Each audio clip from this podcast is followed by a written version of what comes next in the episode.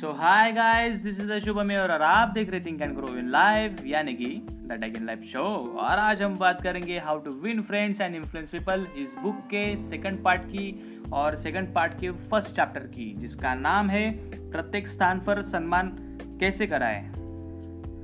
और फिर चैप्टर के स्टार्टिंग में डेल कार्निंग ऐसा बताते हैं कि लोगों के दिलों पर कैसे राज किया जाए। इस पार्ट को सीखने के लिए ज़रूरी नहीं कि ये पुस्तक पढ़े। इसके स्थान पर आप संसार के अब से मतलब जो कुछ भी आपके सच्चे मित्र हैं और उनसे भी ये टेक्निक ले सकते हैं। लोगों को ऑब्ज़र्व कर सकते हैं और उनसे ये बात सीख सकते हैं, ऐसा डेल कार्नेगी बताते हैं।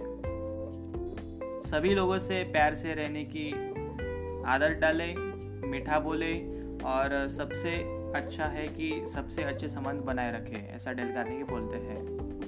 और ये सब करते वक्त हॉनेस्टी रखें और किसी की मतलब बेवजह तारीफ़ ना करें।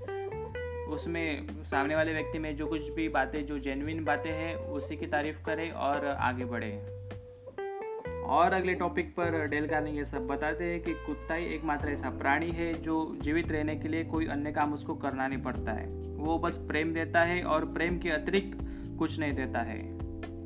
और उसी की कंपैरिजन में अन्य प्राणियों की बात करें तो डेल कार्निक सब बताते हैं कि गाय भैंस को भी दूध देना पड़ता है, मुर्गी को भी अंडा देना पड़ता है और चिड़ों को भी गाना पड़ता है अपनी खुशी के लिए।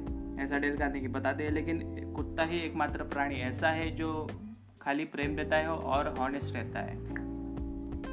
और कुत्ते से भी बहुत कुछ सीखने जैसा है और कुत्ते का जो बर्ताव है, जो प्रेम है, वही अगर आप इंसानों में भी अप्लाई कीजिए और वही आप अगर इंसानों में रखते हैं तो आपका संबंध अच्छा रहेगा, आप सबके साथ अच्छे रहेंगे और आप सब में प्यार बना रहेगा। ऐसे डेल करने की बताते हैं।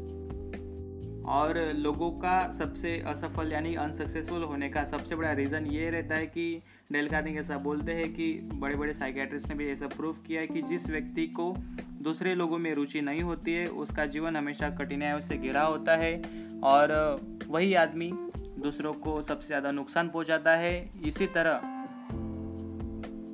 के व्यक्ति सबसे अधिक असफल होते और अनसक्सेसफुल दिखाई देते हैं, ऐसा डेल कार्नेगी बताते हैं। और इसी बात से रिलेटेड बहुत सारे एग्जाम्पल्स है जो डेल कार्नेगी ने मतलब अपने चैप्टर्स में दिए हैं, जो ऑडियो फॉर्म में तो मैं इसको कवर नहीं कर सकता हूँ क्योंकि चार पाँच पेज के वो एग्ज़ाम्पल ही है, जो बहुत बड़े तो आपको ये बुक पढ़ना होगा। सो चलिए आगे बढ़ते हैं। और फिर डेल करने के सब बता दें कि मेरा व्यक्तिगत अनुभव भी यही कहता है कि यदि हम किसी व्यक्ति में सचमुच में रुचि दिखाए तो चाहे वो कितना भी व्यस्त क्यों ना हो, कितना भी धनी क्यों ना हो, कितना भी महान क्यों ना हो, हमारी ओर कभी न कभी ध्यान ज़रूर देगा और हमें उसका कीमती समय ज़रूर देगा, ऐसा डेल करने की बोलते हैं। और फिर आगे जाकर डेल करने की ऐसा बोलते हैं कि यदि आपको सचमुच किसी दोस्त की ज़रूरत है तो इसके लिए आपको दूसरों के लिए कुछ करना होगा।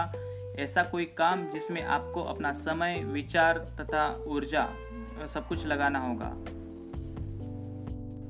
यदि हमें सच्चे दोस्त चाहिए, अगर हम लोगों का मन जीतने की इच्छा रखते हैं तो हमें उनसे उत्साहपूर्वक मिलना चाहिए। पूरी गर्म जोशी के साथ उनका स्वागत करना चाहिए।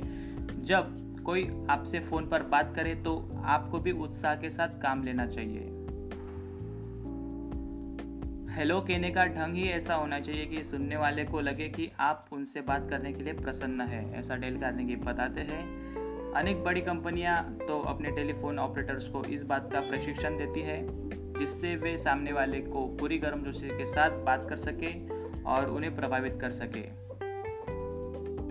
और ऐसा करने से कस्टमर का ध्यान हमेशा उनकी तरफ़ रहता है, ऐसा डेल करने की बताते हैं। डेल करने की ऐसा बोलते कि बस एक बात का मतलब हमेशा ध्यान रखना चाहिए कि सामने वाले व्यक्ति में जो हम इंटरेस्ट दिखाते तो उसका जो इम्प्रेशन डालने की हम प्रयास करते तो वास्तविकता के आधार पर होना चाहिए, ना कि झूठे आधार पर। जैसे कि पिछले चैप्टर में मैं, मैंने बोला था आपसे कि बहुत सारे लोग ऐसे रहते कि काम निकालने के लिए बस मुँह पर मीठा मीठा बोलते और फिर बाद में आपसे दूर हो जाते तो ऐसा नहीं होना चाहिए। वो वास्तविकता पर आधारित होना चाहिए, न कि दिखावे और झूठ पर, ऐसा डेल करने की बोलते हैं। और इस चैप्टर में इसी बात से रिलेटेड बहुत सारे एग्जाम्पल्स है, जो मैं इस ऑडियो फॉर्म में नहीं कवर कर सकता, क्योंकि वो बहुत बड़े बड़े हैं, इसलिए बस जो कुछ भी मैंने नोट्स निकाले थे, जो कुछ भी मैंने पॉइंट्स निकाले थे मेन मेन पॉइंट्स और वही बताने का प्रयास कर रहा हूँ। और पॉडकास्ट भी बहुत लंबा हो जाता है, बहुत सारे लोग बोलते हैं कि पाँच से या फिर दस मिनट मैक्सिमम उतना ही रखो। इसलिए मैं बहुत सारे पॉइंट्स जो है, मैं जो नोट्स निकालता हूँ, उसी पॉइंट्स में कवर करने का प्रयास करता हूँ।